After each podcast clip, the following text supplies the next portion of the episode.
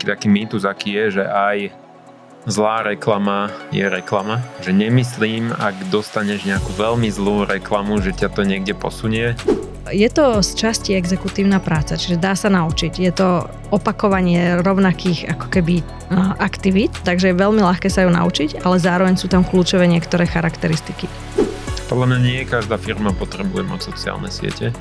Sme fakt, že podnikatelia a baví nás vymýšľať produkty, marketovať ich, hľadať ten, ten value pre ten trh a baviť sa o tom a, a, a zisťovať, čo funguje, čo nie. Pekný deň, milí posluchači. Vítam vás pri 113. epizóde podcastu na rovinou podnikaní. Verím, že sa máte fajn a po poslednej epizóde s gastroenterologom Lacom Kuželom je vaše trávenie a črevný mikrobiom na tom ešte lepšie ako vy. A ak ste si tú epizódu nestihli vypočuť, tak veľmi odporúčam, ale samozrejme až po tejto epizóde, pretože mojimi dnešnými, dnešnými hostiami sú Katarína Šimková. Vítaj. Dobrý deň, ahojte. A taktiež Ľubomír Šimko. Ahojte, vďaka za pozvanie. Ako môžete uh, už podľa priezviska tušiť, sú to uh, partnery uh, a nie sú partnery len, len v osobnom, ale aj biznisovom živote. A tak ako nevedia, uh, verím tomu, že bez seba žiť oni dvaja, tak nevedia bez seba žiť ani marketing a sales, alebo teda obchod. A to bude aj téma nášho dnešného podcastu. Uh, takže sa na to veľmi teším a len pripomeniem, že aj táto epizóda vzniká s podporou ProSite Slovensko a taktiež aj firmami mojich dnešných hostí a tými sú Deal Factory a Creative Gang. No tak ako sa dnes máte, povedzte nám. Celkom dobre, je pekné počasie, takže, takže ide to. Včera sme si robili takú krátku prípravu na dnešný podcast. Rozprávali sme sa o tom, že čo je teda dôležité v marketingu a v salese a bola to veľmi zaujímavá debata, takže verím, že prinesieme hodnotu. To verím tomu aj ja, nepochybujem o tom. A ty, Ľubo, ako? Spomínal si, že dneska akože relatívne dosť meetingov v Bratislave. Uh, tak eh, vynikajúco som prvýkrát v podcaste s manželkou, tak sa na to teším a je to taká eh, nová skúsenosť. Tak uvidíme, či z toho nevznikne nejaká debata, ako sme mali pred 30. septembrom, argumentačná, ale verím teda, že nie. No a povedzte možno teda, Ľubo, ty sa venuješ primárne marketingu, Katka, ty sa venuješ primárne salesu alebo obchodu taký, taký, taký e, na začiatku e, len možno súboj, alebo řekli, že čo bolo skôr podľa vás, alebo že čo je, čo je podľa vás dôležitejšie, ak som ja teda nejaký začínajúci podnikateľ, na čo by som sa mal sústrediť úplne ako prvé? Tak e, podľa mňa aj nejaký sales alebo predaj, aj ten marketing sú nejaké elementárne základné prvky toho e, podnikania, čiže musíme sa sústrediť podľa mňa úplne na obidve veci. Je trošku rozdiel asi, že v tom, čo robíme alebo v čom podnikáme, že kde dať čomu prioritu, ale jedno bez druhého fungovať e, nikdy nebude. Takže, takže tak. Mm, áno, my sme si povedali, že, že teda je to jeden zo základných pilierov podnikania, napriek tomu, že na Slovensku stále ľudia sa boja, sú opatrní investovať do marketingu aj do salesu, očakávajú rýchle návraty a potom a, keby lámu palicou, palicu nad salesom aj marketingom, keď im neprináša hneď výsledky. A my sme si tak vraveli, že treba k tomu pristupovať tak, že ako k účtovníctvu alebo k právnikom, že sú to, sú to súčasti firmy, ktoré musíme mať a nerozmýšľame nad nimi, či ich treba alebo netreba. Jednoducho sú dôležité a firma ich potrebuje. Tak takisto to vidíme s obchodom a s marketingom, že nemalo by byť o, o tom, že či sa firma rozhoduje, že či chce alebo nechce marketing alebo sales. Malo by to byť úplne že základ, ak niekto e, rozmýšľa o, o nejakej firme, o biznise, že na toto sa zamerám už hneď v úvode. Presne tak, úplne od začiatku snažiť sa hľadať tú stratégiu, škálovať, testovať, riskovať a skúšať. To si, to si aj super povedala, že možno jeden z takých tých mýtov uh, ohľadom marketingu a salesu je, že to priniesie hneď výsledky, že uh, zapneme kampania a hneď zajtra sa budú ozývať klienti, nebudeme stíhať na call centrách a tak ďalej. Tak mm, je za vás ešte niečo iné, taký, taký nejaký možno mýtus, že uh, čo sa ne, alebo teda čo je mýtus?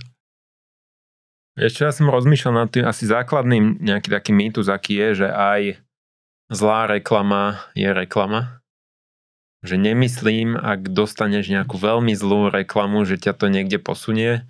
Skôr možno hm, ak človek uvažuje nad reklamou alebo marketéri by si mali uvedomiť, že väčšina z nás žije v nejakej bubline a teda ale uvedomiť si, že ten produkt pre akú bublinu je alebo pre akú tú cieľovú skupinu a naozaj sa im prispôsobovať, že častokrát to vidím aj u našich klientov a podobne, že to, čo sa síce nepáči mne, neznamená, že to nefunguje na tú cieľovú skupinu a že tá cieľová skupina následne ako keby nenakupuje. Predstav možno, že ešte spomenul si, že u vašich klientov, že mm-hmm. teda, kto sú teda vaši klienti a čomu sa ty venuješ, ako si vôbec došiel k firme Creative Gang, ako to celé vzniklo? OK, tak to je dlhší príbeh, ale tak poviem, že ja som bol vždy nejaký uh, taký podnikavý typ, že začalo to v podstate s tým, že v 18 ma zobrali pracovať do Red Bullu na pozíciu Student Brand Manager, takže pracoval som tam na marketingu, kde som sa učil po prvej vysokej škole 5 rokov, ako robí marketing. A mimo toho som mal ešte ďalšie aktivity. Mali sme občianske združenie, ktoré organizovalo nejaké akcie. Potom sme mali študentskú cestovku, ktorá brávala študentov zo, zo zahraničia. Mali sme taký portál študentské časti SK na Slovensku. A, a nejak, keď som končil v Red Bulle, tak som rozhodoval sa, že, že čo robiť. Ja mám inak vyštudovanú cestnú dopravu, takže ja z marketingu na marketing školu nemám teda iba tá prax, čo som sa naučil. A tam sme sa nejak rozhodli, že sme po výške, mm, niečo riskovať, nemáme nejaké hypotéky, rodiny a tak ďalej, tak vtedy som eh, založil Creative Gang ako agentúru. A nejak sme sa postupne vypracovali, že teraz máme v podstate, sme 12 rokov na trhu, máme pobočky Žilina, Bratislava, Praha a teraz, ja neviem, posledného pol roka už sme stave, že už aj máme ako keby kolegov, ktorí viac zobrali našu zodpovednosť v rámci tej firmy, takže ja, ja s kolegom, ktorý v podstate ešte nejak riadíme, už e, dbáme skôr na tú strategickú časť a našli sme si taký nový projekt a nových parťakov, v podstate taký spin-off alebo startup EditBy, mm-hmm. na ktorom ešte len pracujeme a máme tam veľmi silný tím, takže to je to, čo požiera väčšinu nášho času. Ak teda ešte... Hej, hej, vieš čo, snažíme sa tam meniť spôsob, akým sa predáva reklamný priestor mm-hmm. Aktuálne a, a snažíme sa to prispôsobovať nejakému aktuálnemu storočiu alebo meníme ten, ten spôsob, akým reklamu predávame hlavne malým a stredným klientom. Možno ešte tam taká doplnková otázka k tomu Red Bullu, že mm-hmm. pôsobil si tam relatívne dlho a Red Bull je známy tým, že ako proste jeden produkt, e, ktorý sa predáva, zároveň to všetko okolo toho, ako nejaký content house alebo media mm-hmm. house, ktorý vybudovali, že je tam nejaká jedna vec, čo z Red, alebo ak by si to vedel takto nejak akože zadefinovať do jednej vety, že čo si si zobral z toho Red Bullu a či sa to snažíš nejak využívať aj, aj v práci, či už Creative Gangu alebo s ďalšími klientami.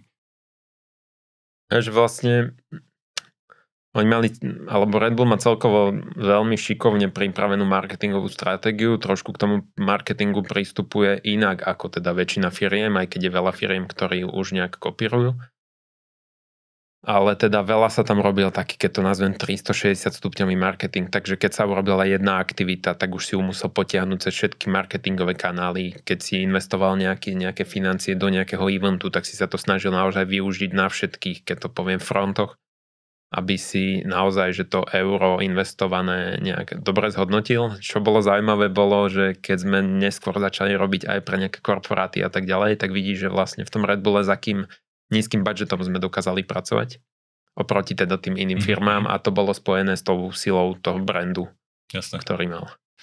Dobre, Katka, a ty teda, ako si sa ty dostala celkovo k obchodu a možno aj k marketingu a či si možno ty nejak e, spravila cold call na Ľuba alebo Ľubo na teba?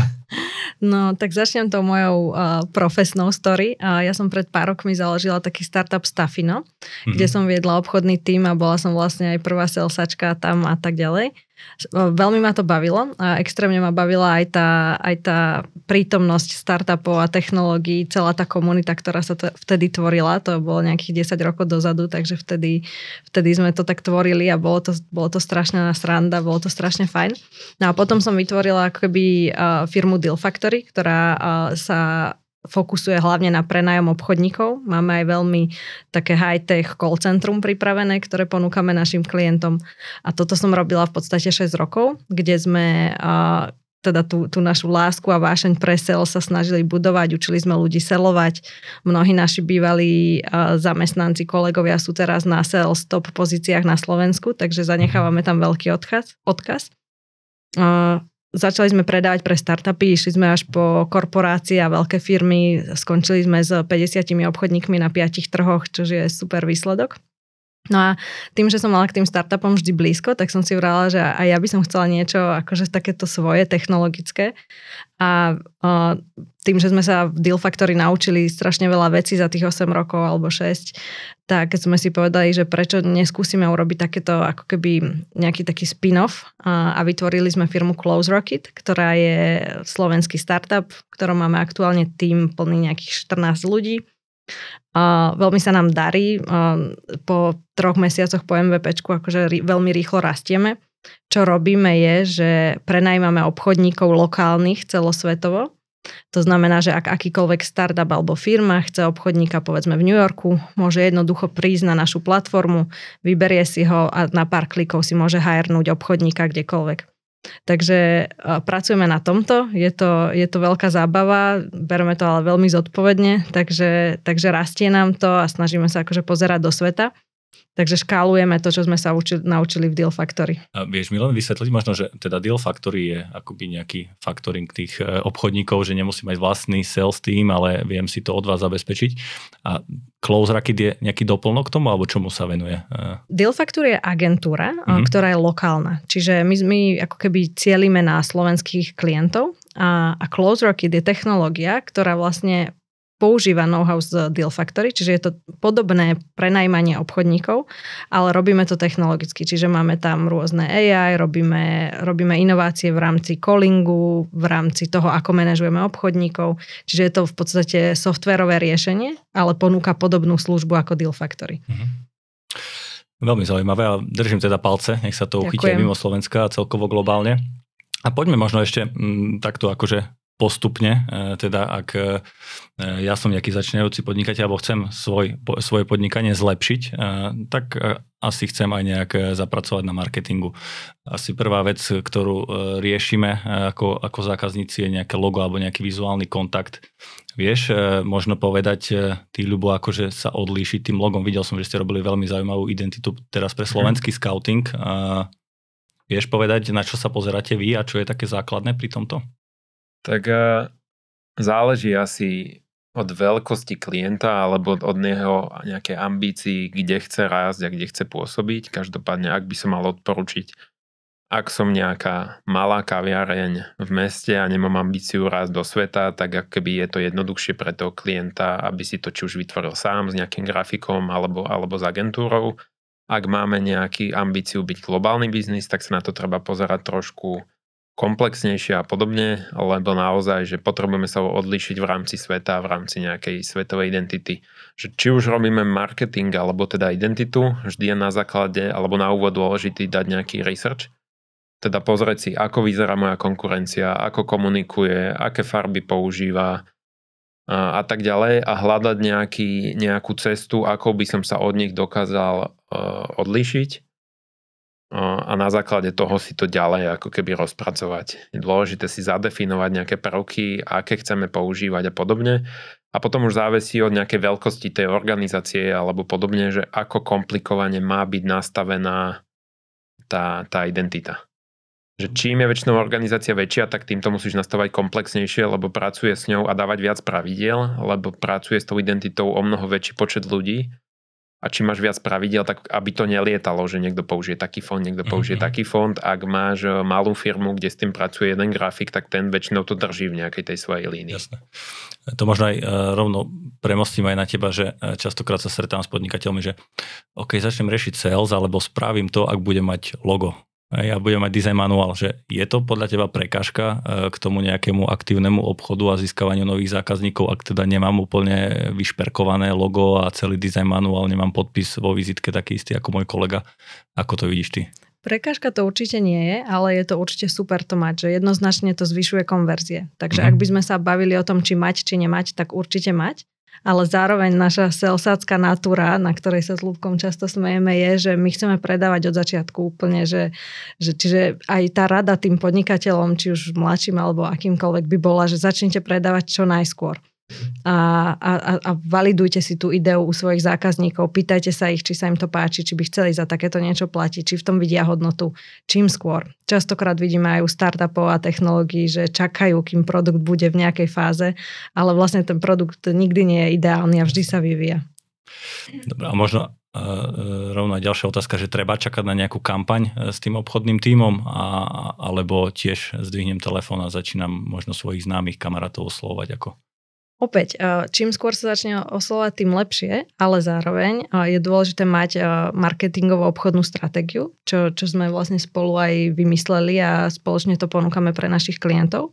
Je to veľmi špecifický produkt, ktorý, na ktorý sme prišli rokmi našich nárazov na seba, v dobrom to myslím, kde sme sa bavili o rôznych klientoch hovorili si, že čo je pre nich v podstate dôležité, či už z marketingového pohľadu alebo zo salesáckého a, a, a tie nárazy naše boli veľmi zaujímavé. Že my sme si vraveli, že poďme dať dokopy náš sales team a dajme dokopy marketingový team. Pozrime sa na tohto jedného klienta prvého, ktorý to s nami chcel vyskúšať.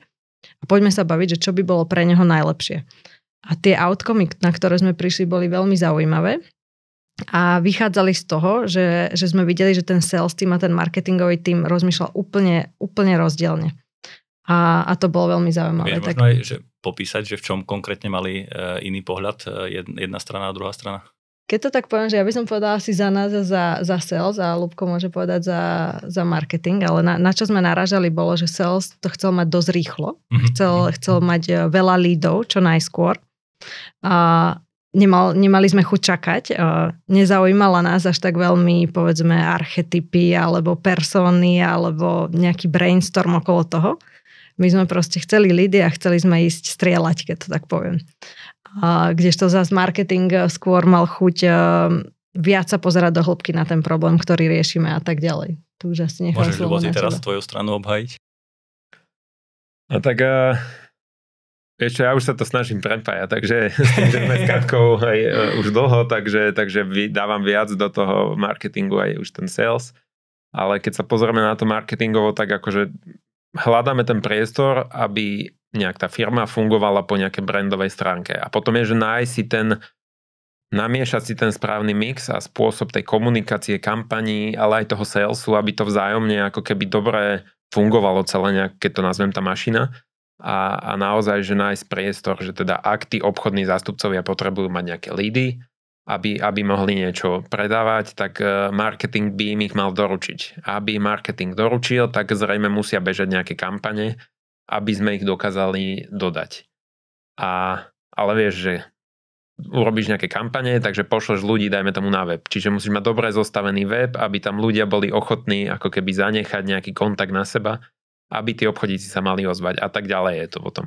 Aj, aj ten ešte možno doplním, že a potom už aj keď to je už v tom obchodnom procese, že baví sa niekde mm, nejaký obchodník s nejakým potenciálnym zákazníkom, tam je tiež fajn poznať tie fázy, lebo my už vtedy vieme zase prepnúť a inú komunikačnú kampaň spustiť už na nejaký ten lead, čo je otvorený, potenciálny zákazník a tak ďalej. Že u niektorých obchodov sa uzatvárajú aj viac ako rok a podobne, ale vieme ten rok komunikovať možno už iné veci na tohto človeka, ako by sme komunikovali na ostatných zákazníkov zase. Jasné, vieš možno aj povedať, že čo sa dá považovať za kampaň, lebo veľa ľudí si predstaví, že kampaň je len nejaká televízny, televízny spot, e, e, že čo všetko je kampaň? Je to možno aj nejaký komunitný event? Je to tento podcast napríklad? Čo okay, je kampaň? Takže podľa mňa, že kampaň je nejaký ucelená séria krokov, kde komunikujeme produkt, službu, benefit, teda s cieľom dosiahnuť nejaké asi KPI, čo si nastavíme. Čiže kampaň nie je jednorazový výstrel ako ja neviem, teraz urobíme nejaký event, alebo teraz dáme 4 Facebook posty a zabustojíme ich, to nie je ako keby ucelená kampaň, to je taký nejaká jednorazová aktivita, ale teda kampaň by mala byť nejaká séria krokov, kde nejak e, časovo konzistentne, ideálne dlhodobo komunikujeme nejaký teda náš benefit alebo niečo, že čím chceme zaujať teda tú cieľovú skupinu. Hm, a predpokladám, že teda, ak e, vy máte za úlohu doročiť nejaké, hm. nejaké lídy, teda môžete ešte vysvetliť, že čo je to lead e, v dnešnom ponímaní, lebo je to také slovo, ktoré sa skloňuje. Keď tak zjednoduším, tak lead môže byť nejaký kontakt, môže to byť mail, telefónne číslo, či už to môže byť nejaký vyplnený formulár od nejakého potenciálneho záujemcu, koho by mohol osloviť obchodný tým.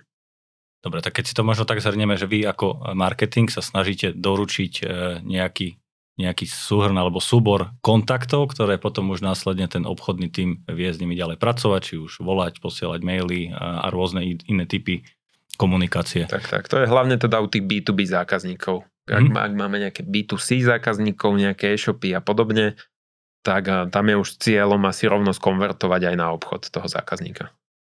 To je dôležité, ak môžem po, poznamenať len, že v Deal Factory aj v Close Rocket my sa pozrieme len na B2B zákazníkov. Vo mm-hmm. väčšine prípadov je B2C uh, lepšie uh, targetovať marketingom ako obchodom. Dobre, a možno teda keď uh, vy spravíte kampaň, uh, nazbierate určitý počet kontaktov, čo potom sa deje? Tak naši obchodníci si z nich vytvárajú databázu prospektov. To znamená, že vložia si ich do CRM systémov, čiže majú normálne ako keby, nazvem to akoby Excel kontaktov, ktoré chcú kontaktovať. No a potom my máme s nimi akoby zvolenú obchodnú stratégiu, ktorá vždy závisí, závisí od klienta.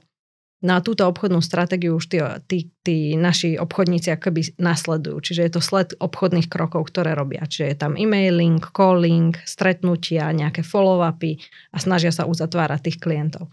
Čiže pre nás ako obchodný tým je extrémne dôležité mať čo najkvalitnejšiu databázu tých kontaktov alebo lídov. A preto my teda tlačíme na ten marketing, že dajte nám ich viac, ale keď nám ich už aj dajú dosť, tak e, aj tak nie sme ešte úplne spokojní, lebo chceme lepších a chceme kvalifikovanejších a tak ďalej. Hej. A ešte aj spomínala si ako technológie, nejaké CRM alebo e, podobne, či už je to Excel, že e, ten váš produkt, e, či už teda Close Racket, lebo to je platforma, že tam to je celé obsiahnuté, nejaké CRM alebo používate nejakú tretiu stranu, ako to funguje? Áno, zatiaľ používame tretiu stranu, používame Pipedrive, ktorý je celkom známy a aj dobre používaný, ale my prichádzame práve na to, že CRM nám nestačí na to, čo my potrebujeme zaznamenávať a obchodníci ho nemajú veľmi radi, lebo obchodníci celkovo majú takú náturu, že chcú byť skôr v teréne, telefonovať, meetingovať a nechcú používať moc technológie a zapisovať veci. Takže to je jedna z tých challengeov, ktoré máme v Close Rocket, ktorý sa snažíme vyriešiť, že ako získavať inputy od salesakov iným spôsobom, nie CRM-kovým. No to je akože taká stála diskusia aj čo sa týka nejakých implementácií CRM do, do firmy, lebo jedna vec je to naimplementovať správne a ďalšia vec je to potom naplňať a častokrát eh, tí salesáci nie sú motivovaní to tam dávať. A sú nejaké paky na to, že ako zaznamenávať, že neviem, nevyplatíte im províziu alebo čo? Skúšali sme všetko za tie roky a ako keby teraz sme došli do, do to, takého stageu, že sme si povedali, že prečo ich budeme nútiť robiť niečo, čo nechcú. Poďme nájsť systém, ktorý im bude prirodzený. A to je niečo, čo sa snažíme urobiť v Close Rocket, že nájdeme spôsob, ktorý oni chcú a ktorý chcú používať a nebojme sa ako keby byť iný a vyskúšať to tou cestou, aby sme ich nestrácali. Lebo salesakov a dobrých salesakov je veľmi málo na trhu. Málo kto to chce robiť, pre málo koho je to dream job.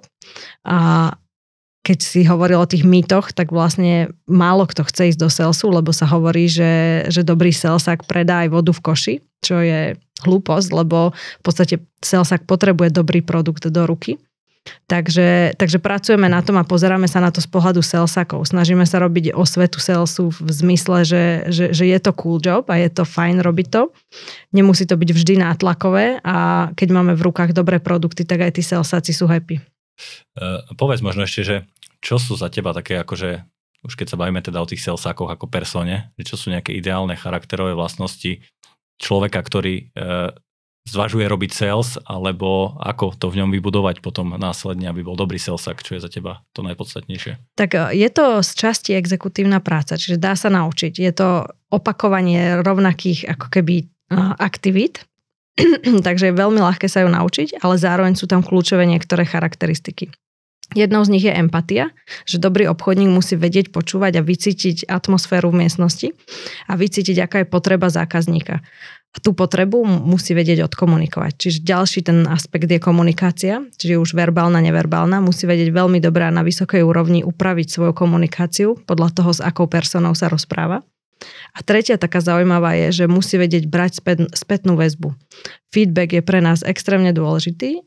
Jednak, že sa posúvame a učíme, čiže musí mať totálny mindset learnera, teda chcieť sa učiť, lebo vtedy ho tie odmietania alebo to nie od zákazníkov nedemotivuje a neraní, ale naopak si povie, že fíha, aha, tu mám príležitosť sa zlepšiť. A toto je mindset, ktorý má veľmi málo ľudí alebo sa ťažko učí. Uh, mindset je asi veľmi podstatné v tomto a celkovo akože rozvoj a, a tie feedbacky si nebrať nejak osobne, ale skôr sa snažiť na tom zapracovať a je to akože určite veľmi náročné, keď e, sa nejaká osoba stretáva akože častokrát s odmietaním a, a s tým nie, ale potom následne ja si myslím, že príde taký bod lomu, kedy sa to celé zlomí a potom aj, aj cel, celá tá, e, tá práca dáva zmysel. Poďme možno ešte Ľubo, ty si bol uh, trošku dlhšie ticho, tak ja by som sa ešte spýtal, že veľmi zaujímavé, že marketingovo-obchodná stratégia, teda vy už vytvárate uh, na začiatku nejaký dokument, alebo ako si to mám predstaviť, že, že ako to vyzerá. A čo je teda v tej marketingovej časti, keby si to vedel tak uh, nejak opísať, že čomu sa vy venujete? Záleží to vieš od tých požiadaviek toho klienta, v akom stave k tomu vstupujeme, či to je nová firma, alebo to je už existujúca firma a máme otvoriť akoby, že ten proces, ako, ako robia doteraz a, a tak ďalej. Skôr na tom, že v prvom rade, že analyzovať si asi, že kde majú problémy, čo robia a potom nájsť tú cestu, ako naozaj prepojiť ten obchod s tým marketingom, aby to spolu nejak e, dobre fungovalo.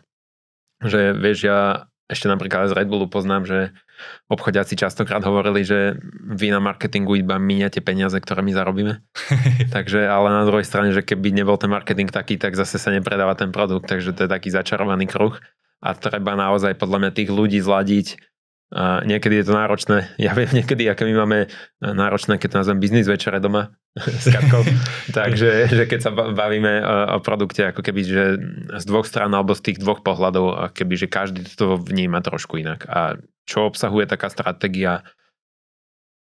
Je to naozaj, že to závisí od, od tých klientov. Častokrát riešime od nejakej úpravy vizuálnej komunikácie a nejakej vizuálnej identity, čo a ako komunikujú, nejaký vôbec pozretie sa na to takých tých základných brandových vecí nastavených, ako je tone of voice, e, nejaké, nejaké hodnoty, čo chcú komunikovať, kvôli čomu im dôverovať a tak ďalej. Niekde riešime archetypy a, a podobne, že aká tá značka by sa mala niesť. Potom je tam nejaké vytipovanie marketingových kanálov, ktoré sú vhodné teda v rôznych mm, nejakom čase komunikácie alebo v rôznych e, čase nejakého zákazníka, že ako sa nám chová, väčšinou tam nastavujeme nejaký flywheel spolu s obchodom, teda že v akej fáze máme klienta a vtedy, čo na ňo komunikujeme a prečo to na ňo komunikujeme tak a podobne, až, až do toho nejakého zbierania spätnej väzby a ako pracovať so zákazníkmi keď ich už máme, sú spokojní, ako využiť ich, aby sme získali nejakých ďalších zákazníkov a tak ďalej.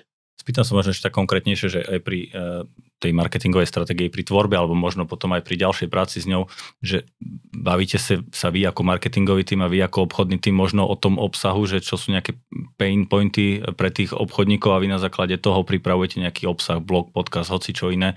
Tým pádom to tá obchodná sieť vie využiť e, ako nejaký nástroj follow-upu alebo nejakého intro callu alebo intro mailu, že takto spolupracujete? Áno, prepájame to akože veľmi aj osobne, že začali sme to najprv robiť tak, že u prvého klienta sme, sme to rozdelili a u, u ďalšieho sme išli, že celý tým, že náš obchodný tým aj s marketingovým týmom sme sa vlastne spojili v jednej miestnosti a začali sme sa rozprávať o tej vlastne hodnote toho klienta. A že čo je tá value proposition, ktorú prináša a ako ju vnímame my a ako ju vníma marketing. Tak tam boli prvé bitky. akože bolo to extrémne zaujímavé, že my sme v tom videli niečo úplne iné kdežto kolegovia z marketingu upozorňovali na iné aspekty. Takže najdlhšie nám trvalo akože zhodnúť sa na tom, že čo je tá reálna value proposition. Akokoľvek jednoducho sa to zna, zdá, tak to bolo asi tá najťažšia vec, že, že ako sa vieme spojiť, že toto je ono. A potom my sme to povedali z nášho obchodného pohľadu, marketing to zabalil do krajších slov a identity a tak ďalej. A potom, čo je zaujímavé, že pozeráme sa na to, že kde sa, kde sa prepájame alebo kde sa križujeme. Že povieme si, že OK, tu, tunák uh, majú obchodníci kolovať, ale tu na nich spustíme mailovú kampaň, ktorá prichádza zase z marketingu. Po tejto mailovej kampani a otvoriteľnosti týchto mailov sa im zase ozvú tu obchodníci. Čiže my vlastne dávame dokopy ten marketing a sales, ale nie len pri tej stratégii, ale aj v tej implementácii potom samotnej. Uh-huh. A mm, Spomínala si už, e, alebo načrtla si možno nejaký proces, možno aj nejakú pipeline, že ďalšie slovičko. Vieš to aj vysvetliť bližšie, že čo to je a aké sú možno postupy, nejaké také akože základné za vás e, najefektívnejšie? Áno, pipeline je v podstate postup krokov alebo obchodná stratégia ako taká, že teda čo ten daný obchodník bude robiť. Čiže sú to ako keby, nazvem to, že chlieviky, do ktorých si presúvame tých klientov začínajú teda buď od nejakého kolo doslovenia alebo od nejakých lídov z marketingu a potom v podstate ich posúvame smerom ku cieľu a cieľ je teda uzatvorenie zmluvy. Čiže toto celé sa nazýva pipeline, väčšinou je nadizajnovaná v tých CRM systémoch. Samozrejme môže si ju každý zmeniť, ale, ale teda toto je pipeline, čiže tá cesta toho zákazníka u nás, u obchodníkov. A začína to stále nejakým cold callom, alebo je to, je to rôzne? Je to rôzne, závisí od klienta. Ideálne, aby to začalo od, od toho, že na marketing dá lídy, že už pracujeme s niekým, kto nejakým spôsobom prejavil záujem. Dobre, tak e, ja len poviem, že mojimi dnešnými hostiami sú Ľubomír Šimko a Katarína Šimkova. Sú to zakladatelia firiem e, Creative Gang a Deal Factory a e, veľmi zaujímavá téma, e, pretože sa bavíme ako spojiť a nerozdeliť obchod a marketing a že je to veľmi významné, ak teda tie oba tábory ťahajú za jedno lano a ja som aj veľmi rád, pretože sa o tom bavíme, lebo aj ProSite, ktorý tento podcast sponzoruje, je obchodnou marketingová firma a verím, že aj nám to teda prinesie a už mi teda prináša množstvo, e, množstvo poznatkov. Dobre, poďme možno do tej druhej časti Načrtla si už teda nejaké ideálne vlastnosti obchodníkov a načrtla si aj to, že častokrát sa stretávajú s odmietaním, že, že ten klient nechce, alebo neskôr, alebo, alebo takto. Že čo v takom prípade, keď je môj zoznam kontaktov prázdny, čo mám robiť? Skúsim zavolať marketingu, že hoďte mi tam nejaké lídy, alebo mám, ako to mám riešiť? Opäť je to o tom nastavení mysle, že ešte raz sa vrátim k tomu odmietnutiu, že nevnímame to ako odmietnutie, vnímame to ako príležitosť na zlepšenie, čiže niečo, čo sa môžem naučiť, čo, ako to môžem povedať lepšie, ako to môžem vysvetliť lepšie a tak ďalej. Vtedy sa nám s tým odmietaním pracuje oveľa lepšie. No a keď nemám dostatok lídov, tak opäť buď si ich vyhľadávam, čiže vyhľadacie lidy je nekonečné množstvo firiem, keď robíme ten B2B, alebo teda čakám na lidy z marketingu. A potom sú tam rôzne iné spôsoby, čiže môžem sa zúčastniť na konferencii, môžem robiť iný network, môžem sa snažiť stretávať ľudí, takže tých spôsobov je veľmi veľa. Samozrejme musíme dodržiavať e, právne pravidla, tie sú, tie sú nám dané podľa GDPR, ale teda v tom B2B svete e, v podstate môžeme použiť nejaké tie firemné kontakty a kontaktovať ľudí podľa tých určitých pravidiel. To je veľmi zaujímavá téma, lebo častokrát e, sa, sa, sa stretávame v tomto, že sú nejaké databázy, ktoré hociakým špekulatívnym spôsobom sa dostanú k nejakému obchodníkovi a on ich potom e, začína proste robiť tie jeho aktivačné kampane, navoláva a posiela maily, že dá sa možno nejak odhadnúť, že do akej miery je to v pohode a kedy to už je za čiaru, že s tými, hlavne asi teda B2C, nie? lebo B2B mm. aj, aj Finstat je dostupný voľne, e, teda databáza. Tak my B2B nerobíme, takže tam, tam je moja, ako keby, teda B2B robíme, ale B2C nerobíme, pardon, a, a, ale a čo sa týka tých databáz, tak my akoby v prvom rade dávame vždy klienta, čiže, lebo to nám ovplyvňuje konverzie. To znamená, že my keď tvoríme aj databázu, tak vždy sa pozeráme, že či ten klient by mohol mať potenciálne záujem o ten produkt, ktorý mu chceme predať. A nekupujeme databázy, nesnažíme sa ich niekde stiahovať z čiernych trhov a tak ďalej, čiže tvoríme si svoju. A, a, a ako keby pozeráme sa na ten uh, customer approach, čiže pre nás je ten zákazník kľúčový, lebo ten nám ovplyvňuje konverzie. Uh-huh. Ľubo, uh, možno teraz otázka opäť na teba, že ty si spomenala, Katka, že môže ísť vonku medzi ľudí, eh, networkovať, ísť na eventy. Že vy teda vytvárate, videl som, že boli ste aj na pohode so Slovenskou sporiteľňou, že z tvojho pohľadu teda marketingového sú eventy dôležité a ako ten event možno spraviť zaujímavý, aby tam aj tieto obchodné príležitosti sa naskytli? Hej, my máme, my máme agentúru aj rozdelenú. V podstate my máme takú, že kreatívnu časť, ktorá mm, robí od eh, televíznych kampaní, webov, online a tak ďalej, kampaní rôznych eh, identít až po eventovú časť, ktorá je skôr taká produkčná. Čo sa týka nejakých rôznych eh, eventov, podľa mňa ten kontakt na nejakom evente je úplne iný so zákazníkmi, ako keď komunikuješ ku ním na diálku, iba prostredníctvom, ja neviem, online alebo nejaké inzercie. Takže určite sa oplatí chodiť aj na eventy a tak ďalej. A to, aké aktivácie tam robíš, závisí asi od tej uh, nejakej, uh, nejakého, ja neviem, ak by som to povedal. Kľudne povedz nejaký Aha. reálny príklad, ak, ak ťa napadá. Takže od toho, čo potrebuješ od toho, mm, od toho daného eventu získať alebo od tých ľudí. Napríklad Slovenská sporiteľná na pohode sme mali cieľ, že chceli byť uh, zóna, v ktorej sa budú ľudia ako keby prirodzene chcieť fotiť a budú ich označovať na svojich fotkách a tak ďalej. Čo sa nám potvrdilo naozaj, že, že prečili sme očakávania, celé to fungovalo a to len vďaka tomu, že v podstate postavili sme niečo, čo je pre tú cieľovú skupinu na tom danom evente nejaké priateľné, sú s tým spokojní, páči sa im to, dobre sa tam cítia a tak ďalej.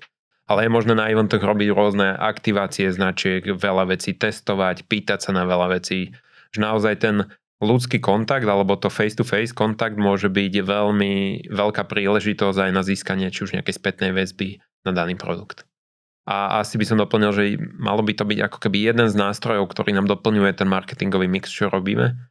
Že určite zase netreba stavať iba na tomto ako nejakom jedinečnom marketingovom mm-hmm. kanáli, ale naozaj iba doplňať ostatné. Hej, uh, to možno Katka je otázka na teba, je množstvo akoby menších, ak ešte teda B2B klientelu, že robia sa nejaké odbornejšie prednášky alebo workshopy, diskusie a tak ďalej. Že to tiež e, výrazne pomáha potom e, k aktivácii a k zberu nejakých kontaktov a vytváraniu vzťahov asi predpokladám. Jednoznačne akože networking je veľmi dôležitý, aj celkovo eventy, že my robíme aj také malé, že raňajky pre, pre B2B sales a tak ďalej, že všetko nám to prináša zaujímavé lídy, takže, takže by som len podporila všetkých, kto nad tým rozmýšľajú, že, že choďte von a stretovajte sa s ľuďmi. Eh, dobre, a keď akoby máme event, rôzne kampane, eh, že navoláme aj toho klienta, ale v tej, v tej pipeline alebo v tom procese si spomínala aj jednu vec, máme ďalšie slovičko zahraničné, že follow-up, hovorí sa, že the key is in the follow-up. Čo to presne znamená, ako ty vnímaš eh, ten follow-up? Follow-up je taký akože základný ďalší prvok salesu, ktorý, ktorý je teraz moderný, ale už aj dlhé roky bol. Málo kto ho robí, má, má extrémnu silu, konverzie zvyšuje násobne. Follow-up znamená, že sa klientovi ozvem opätovne, čiže, čiže že ho kontaktujem niekoľkokrát, aj napriek tomu, že, že sa mi možno chvíľu neozýva alebo že nemám od neho jasnú správu.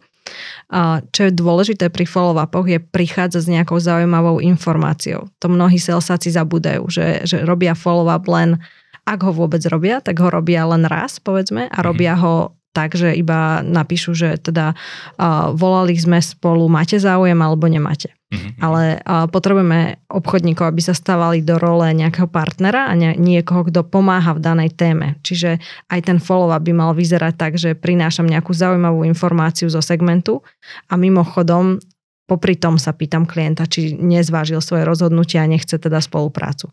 Čiže nemal by byť follow-up len taký, že, že len zavolám, či teda zmenili rozhodnutie. A vieš aj povedať, že aký je nejaký optimálny čas robiť ten follow-up, po akom čase, aby to nebolo príliš skoro a zároveň už aby si nás pamätal ten klient? Hej, my to robíme tak, že po troch dňoch, potom po siedmých dňoch od posledného kontaktu a postupne predlžujeme ten čas. Čiže až sa dostaneme do mesiacu, raz za potom pol roka a tak ďalej. Že nechceme byť otravní, že opäť ten klient je na prvom mieste, ale, ale pravidelne sa mu nejakým spôsobom pripomíname. A na to práve sú aj dobré technológie, že, že, že sú rôzne produkty, systémy, ktoré vieme použiť na to, aby nám pomáhali s follow-upovaním. Samotné crm si vie nastaviť ako keby reminder na to, aby sme follow-upovali. Mhm. A väčšinou to navolávate, alebo maily, alebo to už je potom... Ako tom, ktorý produkt, mm-hmm. veľmi závisí.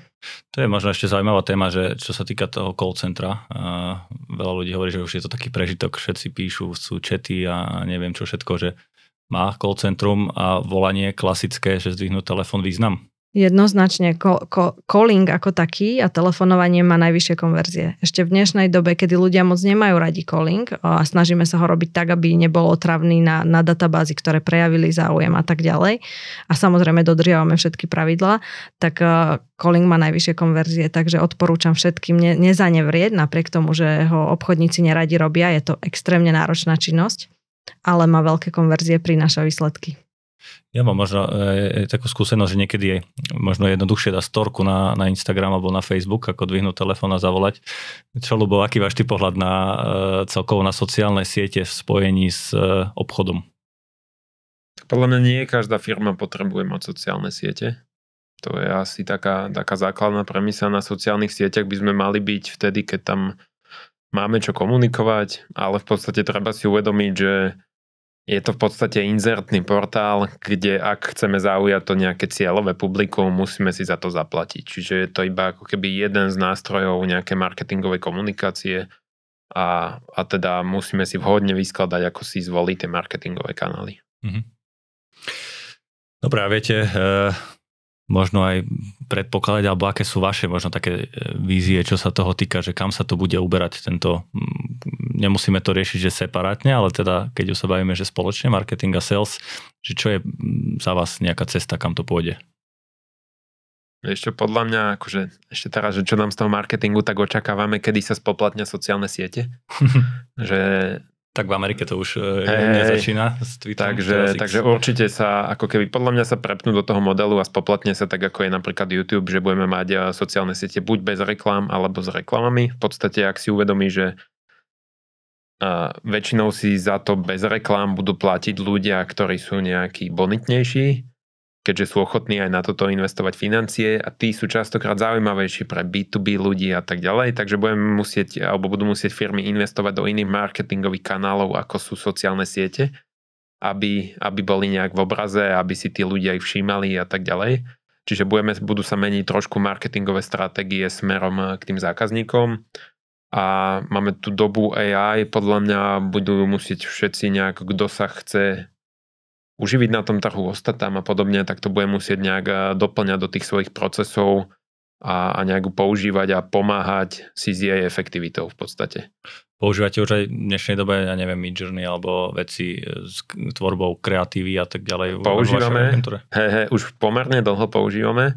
Používame to hlavne pri nejakom upratovaní myšlienok, pre zefektívnenie nejakých procesov v rámci, v rámci kreatívy. Ja neviem, keď eh, potrebujeme dať dokopy nejaké, nejaké pf, ucelené nejaký iba, alebo prvotné obrazy, ako by niečo nie ani tak mohlo vyzerať, ale v akom koncepte nad tým rozmýšľame, skôr aby sme sa zladili s tými klientami, že potom ten spôsob alebo ten finálny produkt je veľmi jednoduchší, ako keby tá cesta smerom k nemu. Mm-hmm. Takže používame to a používame to veľa aj na nejakú automatizáciu v rámci, v rámci nejakej komunikácie a podobne. A vy, Katka, tiež My rovnako. Prepač, my rovnako no. tak uh, AI, chat GPT používame na rôzne kreovanie cold emailov, skriptov, ale teda treba ho kontrolovať, ale používame ho na dennej báze. A ja očakávam teda technologický posun, že bude stále viac pomáhať Salesu a že teda budeme vedieť niektoré tie kroky tých obchodných procesov ako keby dať na technológiu, pretože si myslím, že mileniáli nebudú veľmi chcieť kolovať a nebudú, nebude to pre nich príjemné. Takže to je vlastne aj to, na čo sa pozeráme z Close Rocket, že ako vieme technologicky pomôcť. A myslíte, že mm, sa bude akoby zlievať viacej marketing s obchodom do možno nejakého jedného oddelenia alebo e, jedného celku, alebo skôr si budú hľadať akože odlišné cesty? Je možno taký filozofickejší pohľad na to. Podľa mňa šikovné firmy to už teraz zlievajú a uvedomujú si tú potrebu zlievať to a bude možno jemne záležať od nejakých segmentov, že, že v nejakých segmentoch to úplne platiť nebude, ale teda tí šikovnejší to už dávajú teraz dokopy, a, alebo už dávno tak fungujú, ako, ako držať to oddelené v podstate. Aj, aj si myslím, že ako keby AI nenahradí úplne ľudskú prácu, takú tú komplexnú, ktorú AI nebude až tak vedieť robiť, typu chápať komplexnosti predaja, chápať komplexnosti marketingu a tak ďalej, tým vzťahom medzi tým že ak je nejaký grafik, ktorý iba mení mena na vizitkách, tak ten podľa mňa sa musí báť o svoju prácu. Ale ak je niekto schopný komplexne myslieť nad produktom a nad tým, že zmenou nejakého dizajnu zjednoduším napríklad nejaký flow na e-shope alebo na nejakej prezentácii, kde potom dostanem viac lídov a tým zákazníkom je to príjemnejšie, tak takýto človek sa o robotu asi bať nemusí súhlasím s tým, nemám ani čo viac dodať k tejto téme. Máte možno ešte nejakú jednu myšlienku, čo sa týka marketingu a obchodu, čo by ste chceli vyzdvihnúť a ešte nezaznela dnes? Lebo myslím si, že sme si ako uh, veľmi detailne aj veľmi akože inšpiratívne a prakticky prešli celý ten proces, ako to zladiť. Tak mňa by možno ešte zaujímalo, že ako sa vyladíte, hej, že doma, že ste predsa len, uh, ste predsa len párik a uh, ako vyzerá možno domácnosť dvoch podnikateľov, že Bavíte sa aj doma o robote? Tak my sme, máme dve malé deti. Jedno má dve, dva roky, druhá má štyri. A, a je to náročné akože zladiť to tým, že často cestujeme kade tade a, a teda máme ešte fakt maličké tie deti, takže naozaj, že tá efektivita je 100%, že, že nemáme čas len tak posedávať, keď to tak poviem, že, že toto nám dávajú ako feedback rôzni ľudia, že fíha, že, že toto sme ešte nevideli, ale bavíme sa veľa o práci, ale máme také tie stop signs, že, že prosím, že už som teraz fakt unavená, že o práci nie ale veľakrát tie diskusie spadnú k tomu. Mňa, za mňa osobne ma to baví, takže neviem, ako to má Lubko, ale, ale, ale teda akože na, najzásadnejšie biznisové rady som dostala od Lubka, takže som rada, že, že v tom sme spoločne. Tak e, podľa mňa rodina, deti ťa naučia časovej efektívnosti. že napadla ma vtipná príhoda, keď sme mali mm, niekedy dieťa, ešte bola menšia, v práci a mali sme vlastne ofisy vedľa seba. Takže sme si ju nejak striedali po, počas meetingov a viem, že keď sa nejak pretiahol nejaký meeting, sedela v preskalnej zasadačke a len som postavil kočík pred zasadačku, mala spala a zaklepali ju, že už možno na starosti, že ja už musím odísť. Takže, ale, ale však dá sa to zladiť podľa mňa, že, že nájsť si ten work-life balance, keď sa to hovorí, že nájsť si ten čas na rodinu, my veľakrát naozaj, že pre deti chodíme aj spolu do škôlky, venujeme sa im potom a, a následne večer, keď ich jeden z nás uspáva, tak druhý si keď tak niečo dokončí alebo podobne, ale že, že ten priestor sa vždy dá nájsť. Hey, to je vtipné, že nám učiteľky v škôlke často povedia, že vy ste jediní rodičia, ktorí chodia obidvaja po, po deti spolu, lebo my sme si to teda tak setapli, že o tretej končíme a venujeme sa deťom a sme všetci spolu a potom teda ten jeden, ktorý neuspáva deti, tak ten pracuje. Takže máte tak, taký váš režim vyzerá, že uh, odveziete ráno deti do škôlky, cca pred 8, okolo 8, hej, potom do tretej pracujete, idete po nich, máte spolu nejaký čas a potom ešte večer buď jeden alebo druhý pracujete. Presne tak. Áno, ak, ak niekto z nás nie je na, niekde na cestách alebo, alebo podobne, tak v podstate takto. Čo sú možno ešte tie nejaké stop signs alebo nejaké znaky toho, že dnes nie, že time out alebo ako?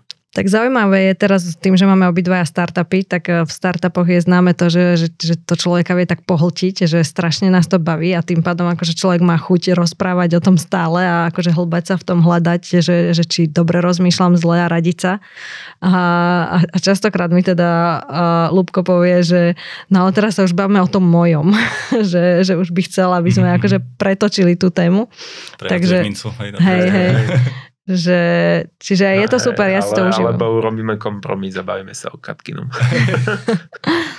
je, je to vtipné, ale teda akože baví nás to, sme, sme fakt, že podnikatelia a baví nás vymýšľať produkty, marketovať ich, hľadať ten, ten value pre ten trh a, a, a baviť sa o tom a, a, a zisťovať, čo funguje, čo nie. A v tom častokrát sme, keď tak poviem, možno postihnutí to našou prácou že my sme na dovolenke a bavíme sa niečo, že by bolo fajn zobrať napríklad na Slovensku, že nám chystá chýba nejaký produkt, alebo ako by sa dal zlepšiť ten zákaznícky servis, proces, čo nás tam nehnevalo, čo mali urobiť inak a tak ďalej, že o tom sa častokrát bavíme.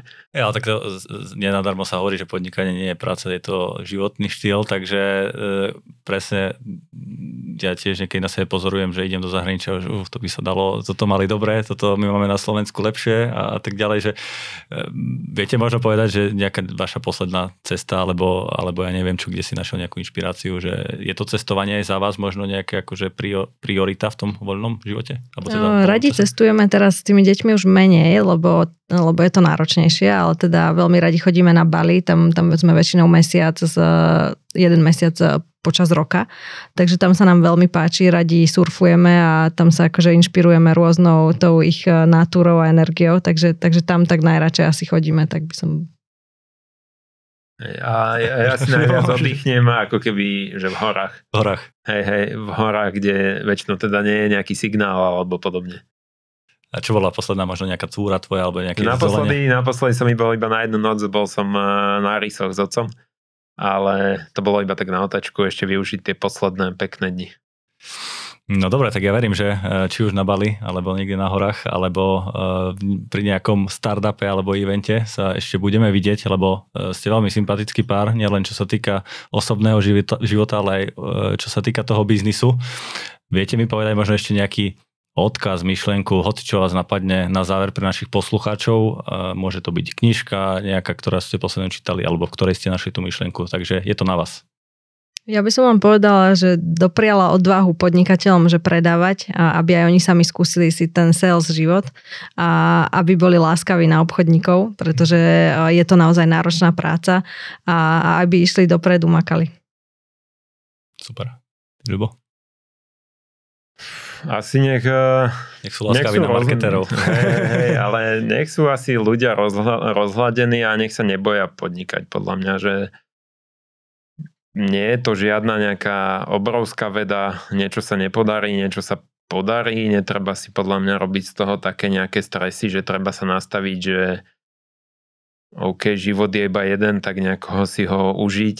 A ja neviem, že teraz som počul niekde nejaké, nejaké tajské príslovie, tuším, že radšej byť jeden deň vlkom ako 100 dní ovcov. Takže možno, že si to nejak vyskúšať aj v tom živote. Takže buď podnikať, alebo nepodnikať. Dobre, alebo, tak... alebo hlavne teda robiť, že čo, čo ľudí baví. A keby ale asi, že častokrát to býva také preflaknuté, že dneska ma niečo nebaví alebo týždeň nebaví, tak hneď dávam výpoveď. A keby, že ja mám plno vecí v mojej práci, ktoré ma nebavia, ale viem, že ich urobím, lebo je to nejaké také nutné zlo k tomu, aby som vedel ďalej fungovať a tomu, že čo ma baví zase. Hej, tak to je akože najlepšia motivácia, keď vidíš nejak, nejakú pomyselnú merku ako ten somarik, čo má pred sebou a spravíš aj to, čo ti je proti srsti. Hej, a na konci dňa si uvedomíš možno, že ani tá mrkva není tak ten cieľ a že aj tak ťa viac bavila ako tá cesta smerom ku tomu, ako nejak tú mrkvu niekde trhať. Tak ďakujem krásne, ja nemám čo viac dodať. Ešte raz by som chcel poďakovať mojim dnešným hostom a sú nimi Katarína Šimková, ďakujem. A ja ďakujem. A Ľubo Šimko, ďakujem. A ja, a ja. Majte sa. Počúvali ste 113. epizódu podcastu Na rovinu o podnikaní. Ak sa vám tento podcast páčil, alebo konkrétne táto epizóda, neváhajte ju zdieľať a poslať vašim kamošom alebo známym. Ja sa takisto chcem poďakovať aj Creative Gangu, Deal Factory a Prosite Slovensko, že takto spoločne môžeme tvoriť tento obsah. Počujeme sa opäť o dva týždne. Ďakujem a do počutia.